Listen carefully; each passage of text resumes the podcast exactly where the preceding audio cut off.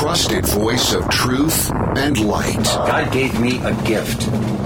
I shovel well. I shovel very well. And a rally point for those who've accepted the reality that they are not sheep. We've got a blind date with destiny. And it looks like she's ordered the lobster. This is the Brian Hyde Show. Well, hello there, and welcome to the show. You've heard the rumors. This is the place where people gather to revel in wrong think, and it's absolutely true. That's that's what this program is all about. And you got to understand something else, and that is if you are not prepared to be hated by people, you're not ready to be a free person. I know it's weird. That's the time that we live in. But if you don't think humanity's under mind control, just take a look around at how they treat and react towards anyone who tries to think freely and tries to be free. So, I'm guaranteeing that uh, it's not going to be an easy road, but I'm going to also guarantee you're in good company, no matter how few our numbers may seem. There are a lot of people who are seeking freedom. I'm glad you're one of them. And I'm here to encourage you to think as freely and independently and clearly as possible without just, you know, taking anything that I say or anything that any other media sources are telling you as, uh, as gospel fact without checking it for yourself. I've got some great sponsors who make this program possible. I'd like to ask you to consider doing business with them simply because these are the folks who help keep me on the air doing what I'm doing. They include HSLammo.com, also uh, Garage Door Pros.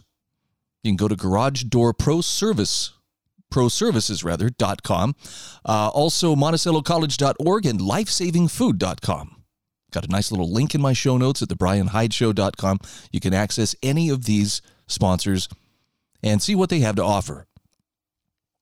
Well, i thought we could start out today with an understanding of how there are two kinds of people in american society those who rule and those who are ruled. You can probably guess where you and I stand. where, uh, although I like to believe that we're tipping the scale in favor of, well, I actually choose to rule myself, and therefore I don't really need somebody either at the state, local, or federal level telling me, no, this is what you got to do next. Got a great article here from Francis P. Sempa The Key to Understanding Our Ruling Elites and Why You Cannot Trust Them with Power. Francis Sempa writes In the United States, Congress passes laws but exempts its members from the law's reach. Presidents sign executive orders that are nowhere mentioned in the Constitution. Courts often make policy and change or obstruct laws by interpreting the Constitution to fit the policy preferences of judges. And the laws are often applied unequally depending on the person violating them. The families of our governing elites often enrich themselves and acquire wealth and privileges just on that basis alone. In fact, during the COVID 19 pandemic, governors, mayors, and other members of the ruling class imposed restrictions that they arrogantly ignored. But the rest of us, of course, were held strictly accountable to obey. So Francis Sempa says whenever I observe the ruling elites in this country and around the world acting in their own self interest, rather than in the interests of the people they claim to represent. He says, I, repre- I reflect rather on James Burnham's timeless analysis of ruling classes in his book, The Machiavellians, published back in 1943. Now, Burnham wrote the book in the midst of World War II, when the world's ruling elites were fighting the most destructive war in human history. During that war, Burnham served as an analyst for the Office of Strategic Services, or OSS, the wartime precursor of the Central Intelligence Agency. In the 1930s, Burnham had flirted with the Marxism of the Trotskyite variety, but in the late 1930s he discarded ideology and embraced empiricism. That's what led him to write The Managerial Revolution, a book that combines sociopolitical analysis and geopolitics. Now, Burnham observed a worldwide movement towards statist regimes, including the Roosevelt administration's New Deal all of the regimes, no matter what the ostensible form of government, were run by elites. In fact, Burnham sensed that the rise of an international managerial class that combined economic, governmental, and social power to advance their own interests was what we were dealing with. And in the 1940s, those regimes were struggling against one another for global hegemony a struggle that Burnham accurately predicted would result in the rise of geopolitical superstates. Now, in his book, The Machiavellians, Burnham used the sociopolitical theories and observations of Niccolo Machiavelli, Gaetano Mosca, Vilfredo Pareto, Robert Michels, and also George Sorel, uh, actually Georges Sorel, not to be confused with George Soros, to describe how all ruling classes at all times in all countries exercised political power. Burnham's analysis divorced politics from ethics, sentiment, emotion, even high sounding ideals to lay bare the true nature of politics as a struggle for power. And he praised Machiavelli, also Mosca, Pareto, Michels, and Sorel for having the courage to tell us the truth about political power and those elites that wield it to further their own interests. Machiavelli taught, wrote Burnham, that political elites have a limitless human appetite for power, and they rule by a combination of force and fraud. Elites in every country want to rule over others and manifest what Burnham called a will to power. Mosca held that in all societies there are two classes of people a class that rules and a class that is ruled. Now, this is uni- a universal political phenomenon, whether of the form of gov- the form of government is a democracy or a monarchy, even an oligarchy or a dictatorship. Mosca wrote, Dominion of an organized minority obeying a single impulse over the unorganized majority is inevitable. And in each ruling class, according to Sorel, there's a political formula, often an iron law of oligarchy, which holds that all governments are oligarchic in nature, rule of the few, primarily for the benefit of the rulers. Finally, Pareto too believed in universal elite rule, but observed that elites circulate in and out of power. From his study of these political scientists and his observation of ruling elites in his own time, Burnham derived what he called principles of Machiavellism that are common to all governments. Tell me if any of these sound familiar. Number one, politics is the struggle for social power. Number two, political elites disguise their real goals behind pleasant sounding and high minded rhetoric. Number three, all societies are divided between a ruling elite and the population they rule. Number four, every ruling class has as its primary goal the preservation and expansion of its own power and privileges. Number five, elites rule by force and fraud and use political formulas or myths to justify their rule.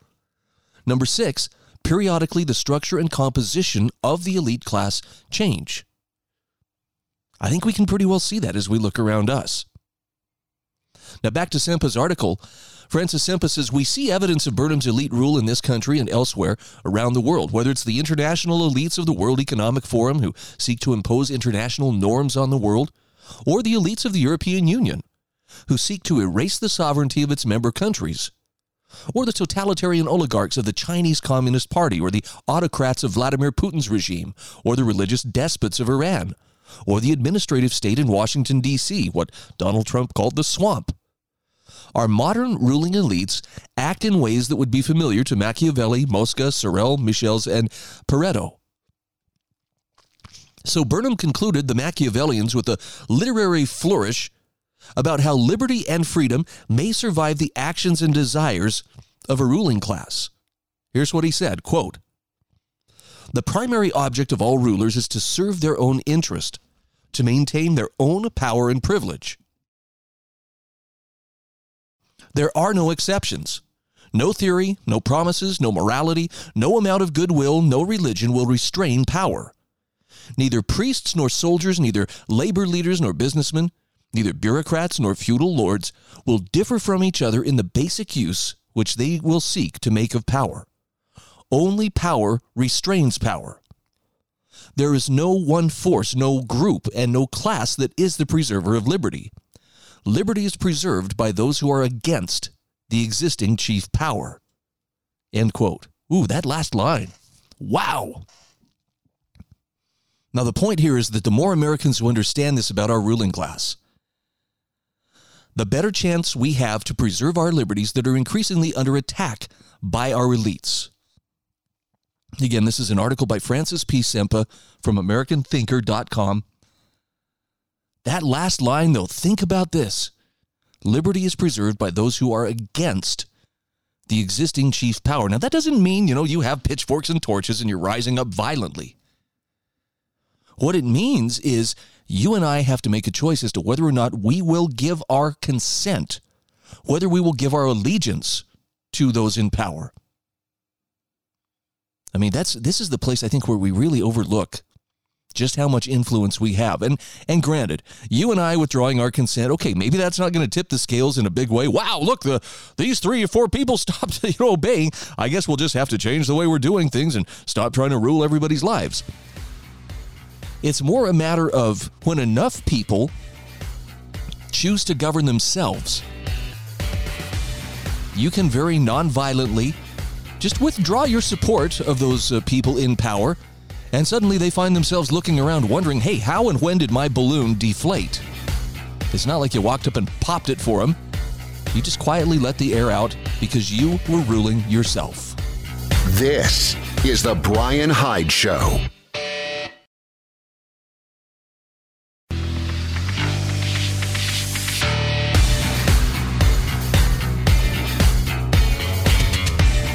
This is The Brian Hyde Show. All right, welcome back to the show. Want to give a little love to lifesavingfood.com. This is emergency food storage. They actually sell discounted emergency food, survival food kits, emergency preparedness supplies. Essentially, all the things you would need to have the ability to stand on your own if something difficult or something challenging were to arise and basically you couldn't depend on all the things that we normally depend on on a day-to-day basis. I know it sounds pretty straightforward, right? Well, click on the link I provided in my show notes at thebrianhydeshow.com. That's lifesavingfood.com. All I invite you to do is take a look at their website. See if you don't get a few great ideas for ways that you could have a little more peace of mind, a little more assurance that yes, I could be self reliant and this would be helpful in achieving that goal. All right, let's let's get back to the idea of there's a lot of stuff that's stacking up right now that is uh, how can I put this? Concerning to put it mildly, and it's economically there there's a lot of uh, uh, bad news that seems to be accumulating the supply chain breakdowns, the cost of energy. I mean, I'm looking, I'm watching Europe right now. I think a lot of people are watching right now. July 22nd is going to be a pretty interesting day for Europe because uh, Russia has shut down or is shutting down a gas pipeline through which they feed much of the gas they sell to Europe. And the question is, are they going to? I mean, they shut it down for maintenance, but the question is, are they going to reopen it? And if the answer is no, whew, it's going to be a tough time. And those uh, economic shockwaves will, of course, reverberate around the world. I'm not trying to scare you. I'm just trying to say there's a lot of pieces in motion, and there's a lot of stuff that could go wrong in addition to what has already gone wrong. So it really makes you wonder wow, what are we up against? And truth be told, I think we all feel the stress from this. I, I definitely feel anxiety as I look around and kind of contemplate what's going on, and how can I best prepare for it? Well, I've got a great article here from Kent McManigal, who, again, I just, I love Kent for his ability to just say it as straight and succinctly as possible. Here's what he says He says, preparation can ease your anxiety. He says, if you're worried about the next few years, I can relate. Supply chain problems, inflation, the ongoing drought, the possibility of political violence all seem like they're closing in on us. And he says an effective way to defeat the worry is to take charge of your own life. Be responsible for your own well being. Don't wait to be rescued. And that's key right there. If you can get your mind around the idea, well, you know, somebody's coming to rescue me. No, they're not. Nobody is coming to save you. And that's good news and it's bad news. The bad news is, well, nobody's coming to save you. The good news is you can do things yourself. You've just kind of been trained to believe that, well, I have to wait for permission or I need somebody who's an expert in this. No, you don't. Here's what Kent McManigal says He says, You'll always feel worse about things you think you can't control. So take control and do what you can, and you'll put your energy to better use than you would by worrying. And these are some of the ways he suggests doing that. He says, stock up on things you'll need later, now, before the prices get higher. Now, if they aren't available in stores at the moment, stay alert and buy them when you see them. Give local sellers a chance first, but if it doesn't look as though they'll be able to get what you need, well, try an online source. Canned food is a great place to start. Dry rice and beans, as long as you have the water to prepare them, are items every house should store against hard times. He says, please stock up on water, both to cook and drink, both to cook with and drink, and for cleansing, or cleaning rather, and sanitation. And I love how he puts this you can never have enough. it's true, you really can't. Don't forget about medical supplies, including medicines. Health endangering prescription rules make it hard to stock up on essential medications. But he says this is something to take into consideration before it becomes an emergency. Now, if things improve on their own, having extra food, water, and health supplies isn't going to hurt you any. And if things get worse, they'll be worth more than gold. Now, he also points out political violence looks like it may soon become a bigger threat. Americans have irreconcilable differences, and it shows. So, Kent McManigal says, I would recommend stay away from big cities and avoid the worst threat of political violence. Now, sometimes you can't avoid them, but the idea is get in, get done, and get out. The less time spent there, the better. He says, I know I have neighbors I know I can depend on, and I would do what I can to support them too. Now, I have neighbors I don't know well enough, though, and he says, that's my fault. That's something I need to correct. But the point he's making here is you need to build community where you live. Community, as opposed to its opposite, government, is essential for survival. So, doing useful things will help you feel better about the future. You'll feel more capable, you'll feel more competent, and it's more than a feeling, you'll be making it real. I think that's about as succinctly as it can be put. But you have to make yourself move. Maybe you have to say the words out loud move and make yourself start taking that action. I want to echo, and in fact, I want to expand a little bit on what Kent McManigal talks about building community where you live. One of the smartest things that we ever did was to create what we called a camping club. Now, I'm sure that, uh, you know, the Biden administration, the Department of Justice would probably look at this as some terribly subversive organization. But years ago, based on some friends that we left, that we met rather at a uh, uh, seminar on how to create your own cold weather clothing. Some of you may remember this. Jim Phillips came to St. George, Utah, and was teaching people how to make your own Arctic clothing. And we met a number of people there, as well as some folks we'd been friends with for a few years. And the idea was hatched hey, you know what we ought to do? We ought to come together and make a camping club. And so, even though a lot of us had little kids at the time, we came together and we planned out camping trips. Now, this gave us an opportunity to look at things that would work, to put things to the test out there, fighting the bugs, fighting the weather, and, and learning to deal with problems as they arose. And so we had. Uh, you know four season tents. We ended up buying cylinder stoves. We we had. Uh, I'll tell you what was really funny was we all had very similar uh, pickup trucks. I think we all had somewhere between ninety five to ninety seven Ford F three fifty pickups. At least three of the people in the group had white F three fifties, and uh, you know it was it was pretty cool when we went camping.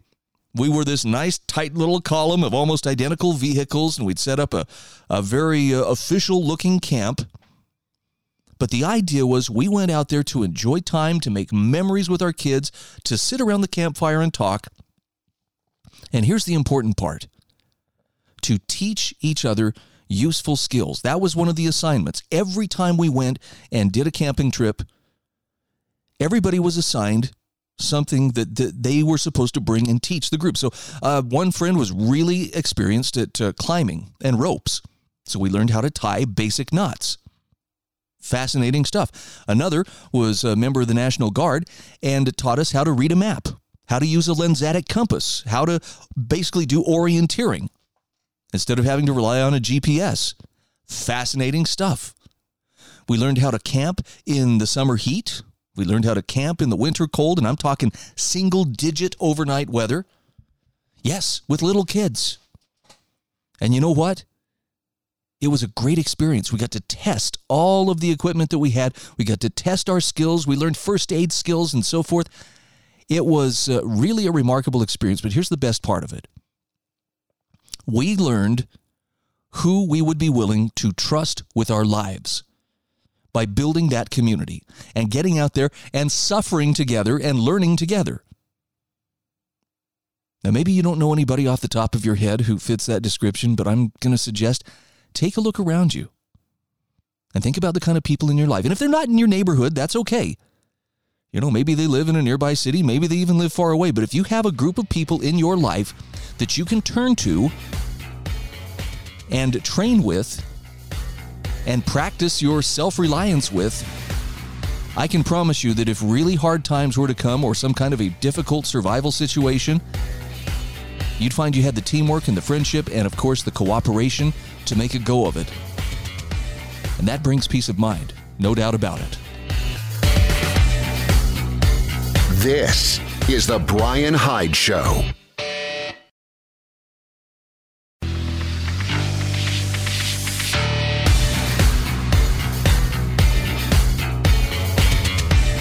This is The Brian Hyde Show. Welcome back to the show. Would like to give a shout out here to our sponsors, including Garage Door Pros. You can go to garagedoorproservices.com to learn more about them. In particular, here's what I want you to know Garage Door Pros is a local company servicing southern Utah. Now, this means St. George, Cedar City, also Mesquite, Nevada, Colorado City, Arizona. They are there to help you with installation, service, and repair on garage doors for both residential and commercial purposes. And the best benefit here is their doors are actually made in America. This means they can give you a quick response. They have a much faster lead time than other companies. And if you've been thinking about maybe uh, taking a little bit better care of your home and cutting down on your your uh, cooling bills, especially during the hot summer, check out the insulated garage doors that they offer. GarageDoorProServices.com. You can also call 435 525 2773. Okay, I'm going to delve into a topic that's going to be kind of a sensitive one for some folks, but I found such a great commentary on this. And that is if you've ever wondered, okay, you've heard the term mass psychosis, and I think we probably saw a good example of mass psychosis with a lot of the COVID stuff that took place. You know, when you see people wearing a face mask while swimming, okay, something isn't quite right. Somebody is, I mean, they're basically waterboarding themselves.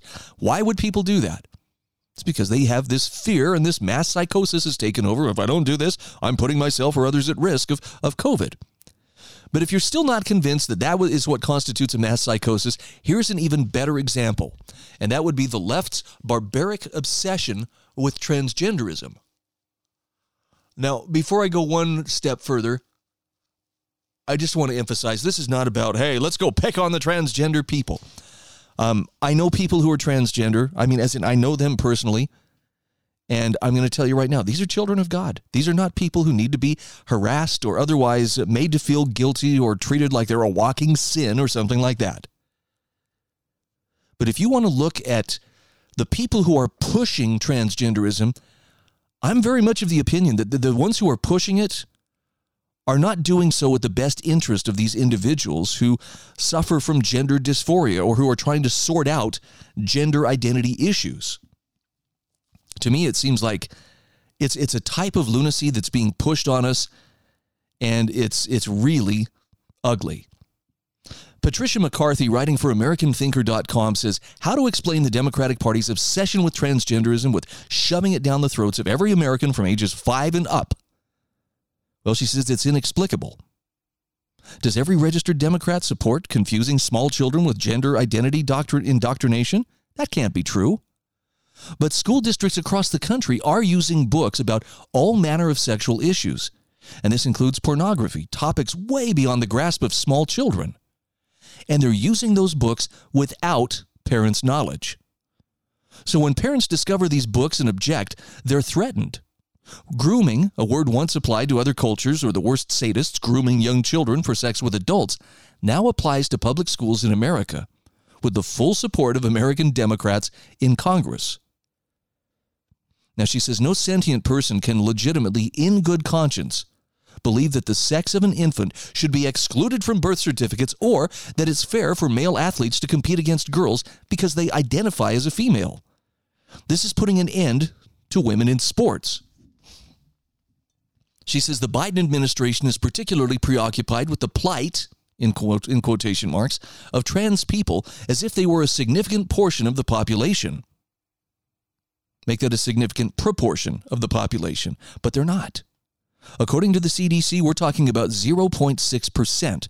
And for that 0.6%, people are canceled, fired from their jobs, banned from Twitter, and so forth if they use a wrong pronoun or make a comment deemed transphobic. It's all surreal. Now, trans people are not denied any rights guaranteed to all citizens, so the suggestion that they are is ludicrous. They want to be treated as a special class of persons deserving of special privileges. What are those special privileges? Well, their activists demand that the rest of the population submit to their requirements. Education must be reformed according to their particular dysphoria. And that the left has chosen to die on this hill is insane. It has become a form of mass psychosis. The Biden administration and the Democratic Party have made it their number one issue, and the ever and always weak Republicans are going along to get along. God forbid they be called transphobic. Most Americans in, in Congress are deathly afraid of being branded with any of the words the left uses to sabotage good people. Words like racist, white supremacist, homophobic, transphobic. Newly installed Supreme Court Justice Ketanji Brown, Ketanji Brown rather, Brown Jackson would not and could not define the word woman when asked. And she said she couldn't because she's not a biologist. And after that absurd answer, she was still confirmed. Maybe you saw Josh Hawley's recent, recent exchange with a Berkeley law professor, Khiara Bridges. That exchange says it all. The hearing was about abortion, clearly a woman's issue. Hawley asked this woman what she meant by her phrase, people with the capacity for pregnancy. And oh, she got indignant. She replied that his question was transphobic and would incite violence against trans persons. And she insisted that not all women have the capacity for pregnancy and that some trans men and non binary people do. Now, to note that the professor was and is shockingly arrogant and disrespectful goes without saying. But what's so frightening is that she has been so thoroughly indoctrinated, so deluded by this ultimately tragic issue, that it's clear she actually believes the nonsense that she's spewing. People like this woman, well, can we call her a woman, could not care less about what they are doing to the young people who are gender confused, thanks in large part to the left and the media. Put them on life threatening drugs that will render them sterile and support the mutilating surgeries that will sentence them to a lifetime of miserable medical problems, all of which will, in the end, destroy their lives. Now, congressional Democrats are all for it. Biden is so proud of the trans people he has hired when it's abundantly clear that each of them has been appointed only to fulfill his woke requirement. No amount of drugs or surgeries will make them the other sex other than the one they were at birth and, and they and they still are. She says Matt Walsh's film What is a Woman should be required viewing for every member of Congress. But like the media, they'll trash it without watching it.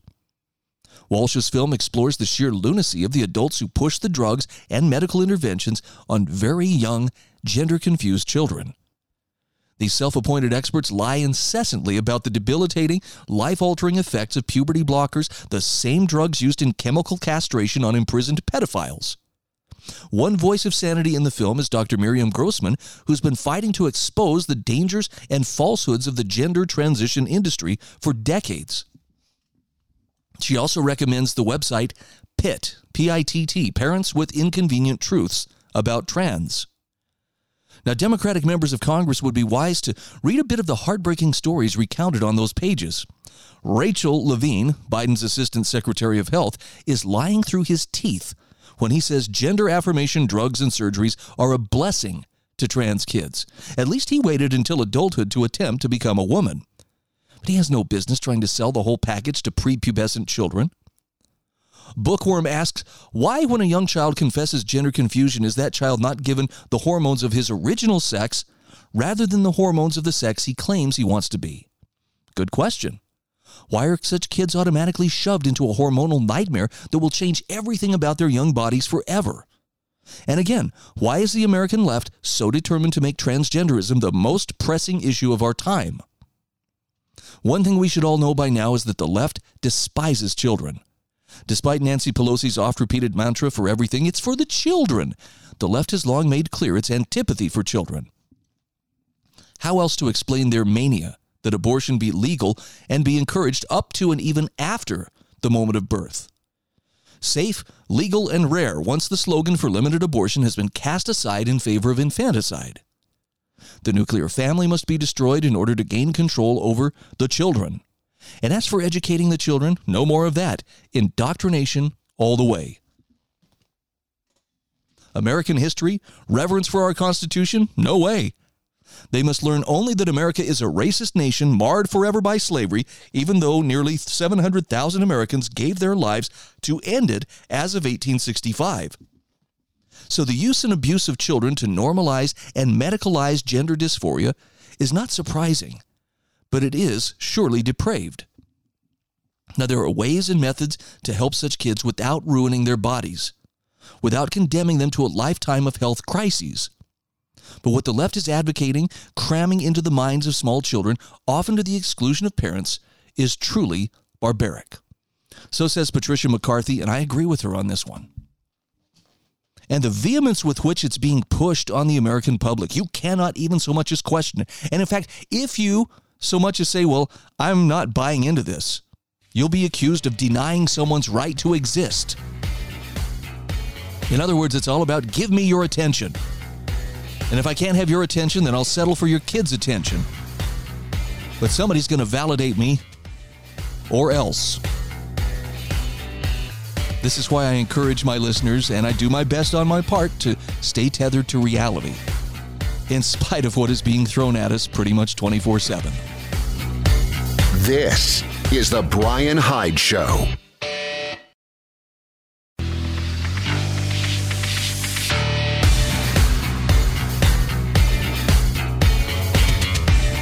This is The Brian Hyde Show. Hey, welcome back to the show. A quick shout out here for HSLAmmo.com. I do appreciate Spencer Worthington and all of his efforts to make good, high quality, new and remanufactured ammunition. This is the stuff you want to stock up on if you're interested in, uh, well, getting out there and having fun at the range. You know, that's still a thing. At least, uh, at least in free America, that's uh, that's something that's not looked down on. There's also the the opportunity to turn your money into skill at arms. takes ammo to do that. And HSL Ammunition is there to help you in that regard. It's also a great store of value for those who are thinking about socking away items that are barterable or that will hold value even as the dollar depreciates. Again, ammo is a very safe bet in that it will always be desirable. People will be willing to pay for it or trade for it. You might as well put it up there with the other precious metals silver, gold, copper, lead, brass. Yep. I think that's a winning combination. So, a couple of stories here to end this segment of the show. Um, I want to share one with you from Judge Andrew Napolitano, Tyranny of the Majority. This is a wonderful history lesson, which starts with a quote from the Reverend Mather Byles back in the American Revolution. Which is better, to be ruled by one tyrant 3,000 miles away or 3,000 tyrants one mile away? And, you know, the, the point that Judge Napolitano is making here is you know, Byles was a loyalist. He was about to, he was one of the one third of the American adult males who uh, opposed the American Revolution and favored continued governance by Great Britain. Now, he warned against the dangers of too much democracy, which I think we're probably at a point right now where we are experiencing exactly what he warned against out of control democracy. And, and Judge Napolitano says, I say democracy because there remain in our federal structure a few safeguards against runaway federal tyranny, such as equal state representation in the Senate, the Electoral College, the state control of federal elections, and life tenured federal judges and justices.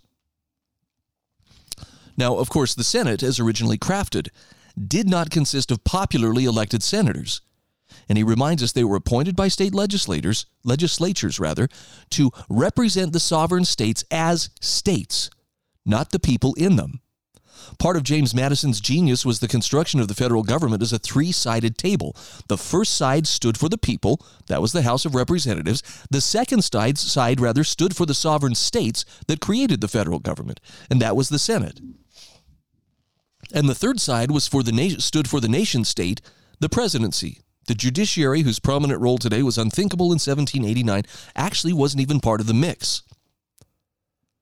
Now, in his famous bank speech, Madison argued eloquently against legislation chartering a national bank because the authority to create a bank was not present in the Constitution, but it was retained by the states and reserved to them by the 10th Amendment.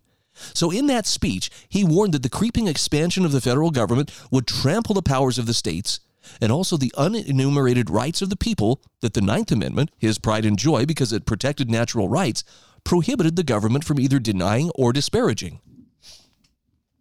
Now, keep in mind, Madison gave that speech in February of 1791. That was 11 months before the addition of the Bill of Rights. Given the popular fears of a new central government, Madison assumed the Bill of Rights would quickly be ratified, and he was right. And you know, his bank speech remains just as relevant today.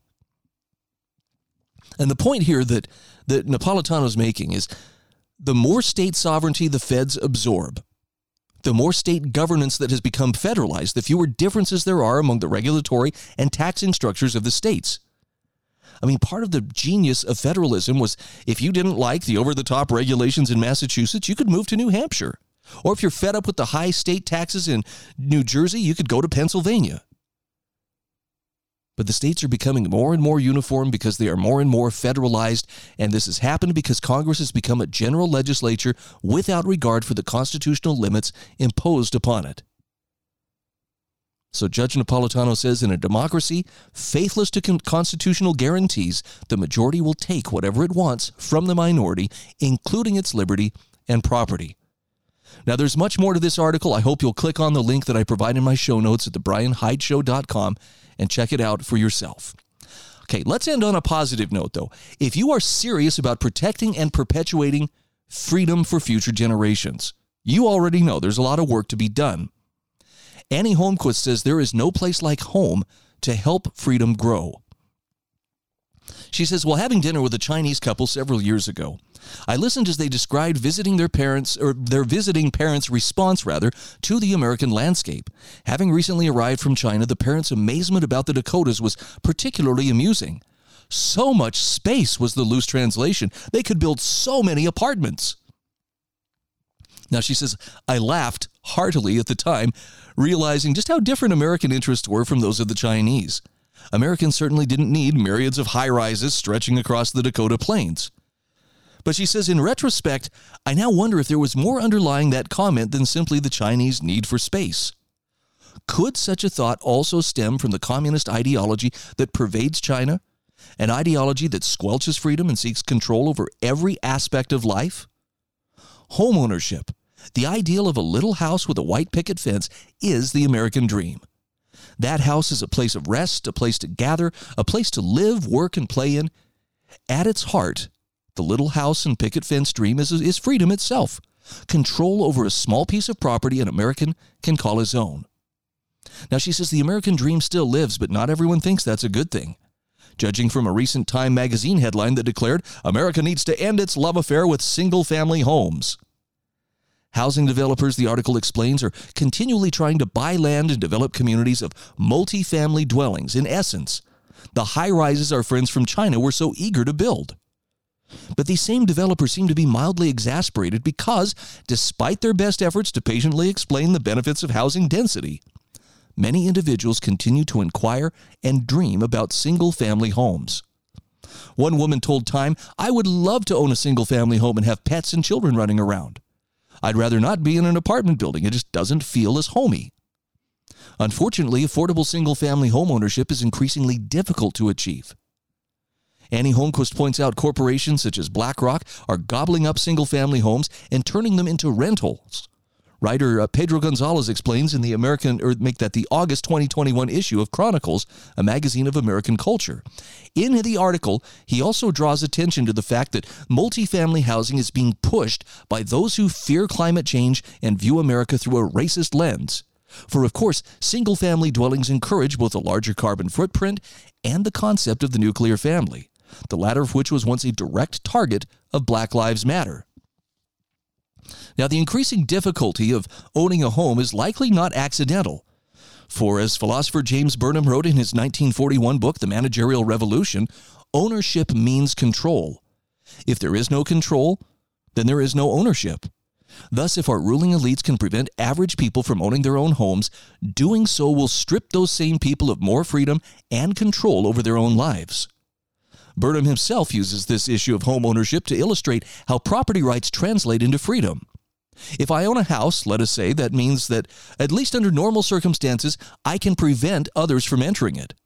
In developed societies with political institutions, it also means that the state, the police in this instance, backed by the courts, will, if necessary, enforce this control of mine over access to the house. If I cannot, when I wish to, prevent others from entering the house, if anyone else or everyone else has the same rights of entry as I, then neither I nor anyone would say that I am the owner of the house. Now, Burnham also notes that the control that comes with ownership offers many benefits to the owner, including warmth, shelter, and privacy.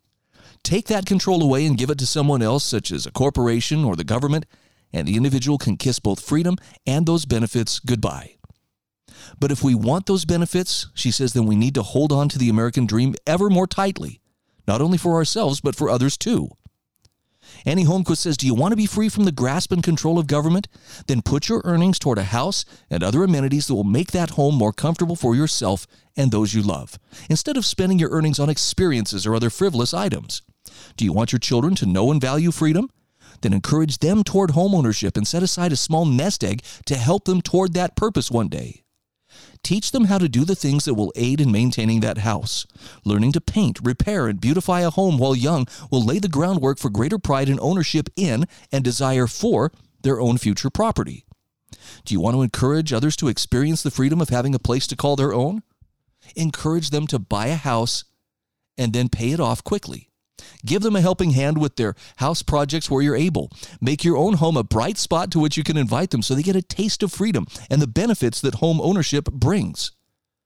She says those who seek to control our bodies and minds would like nothing better than to stick each of us into a soul crushing, rented high rise in order to quash our freedom. Don't let them do it. There's no place like home, especially when it's in the land of the free. I don't know why, but that one hit all the right nerves for me. Again, that's from Annie Holmquist from intellectualtakeout.org. Yes, there's a link in the show notes. You can check those out at thebrianhydeshow.com.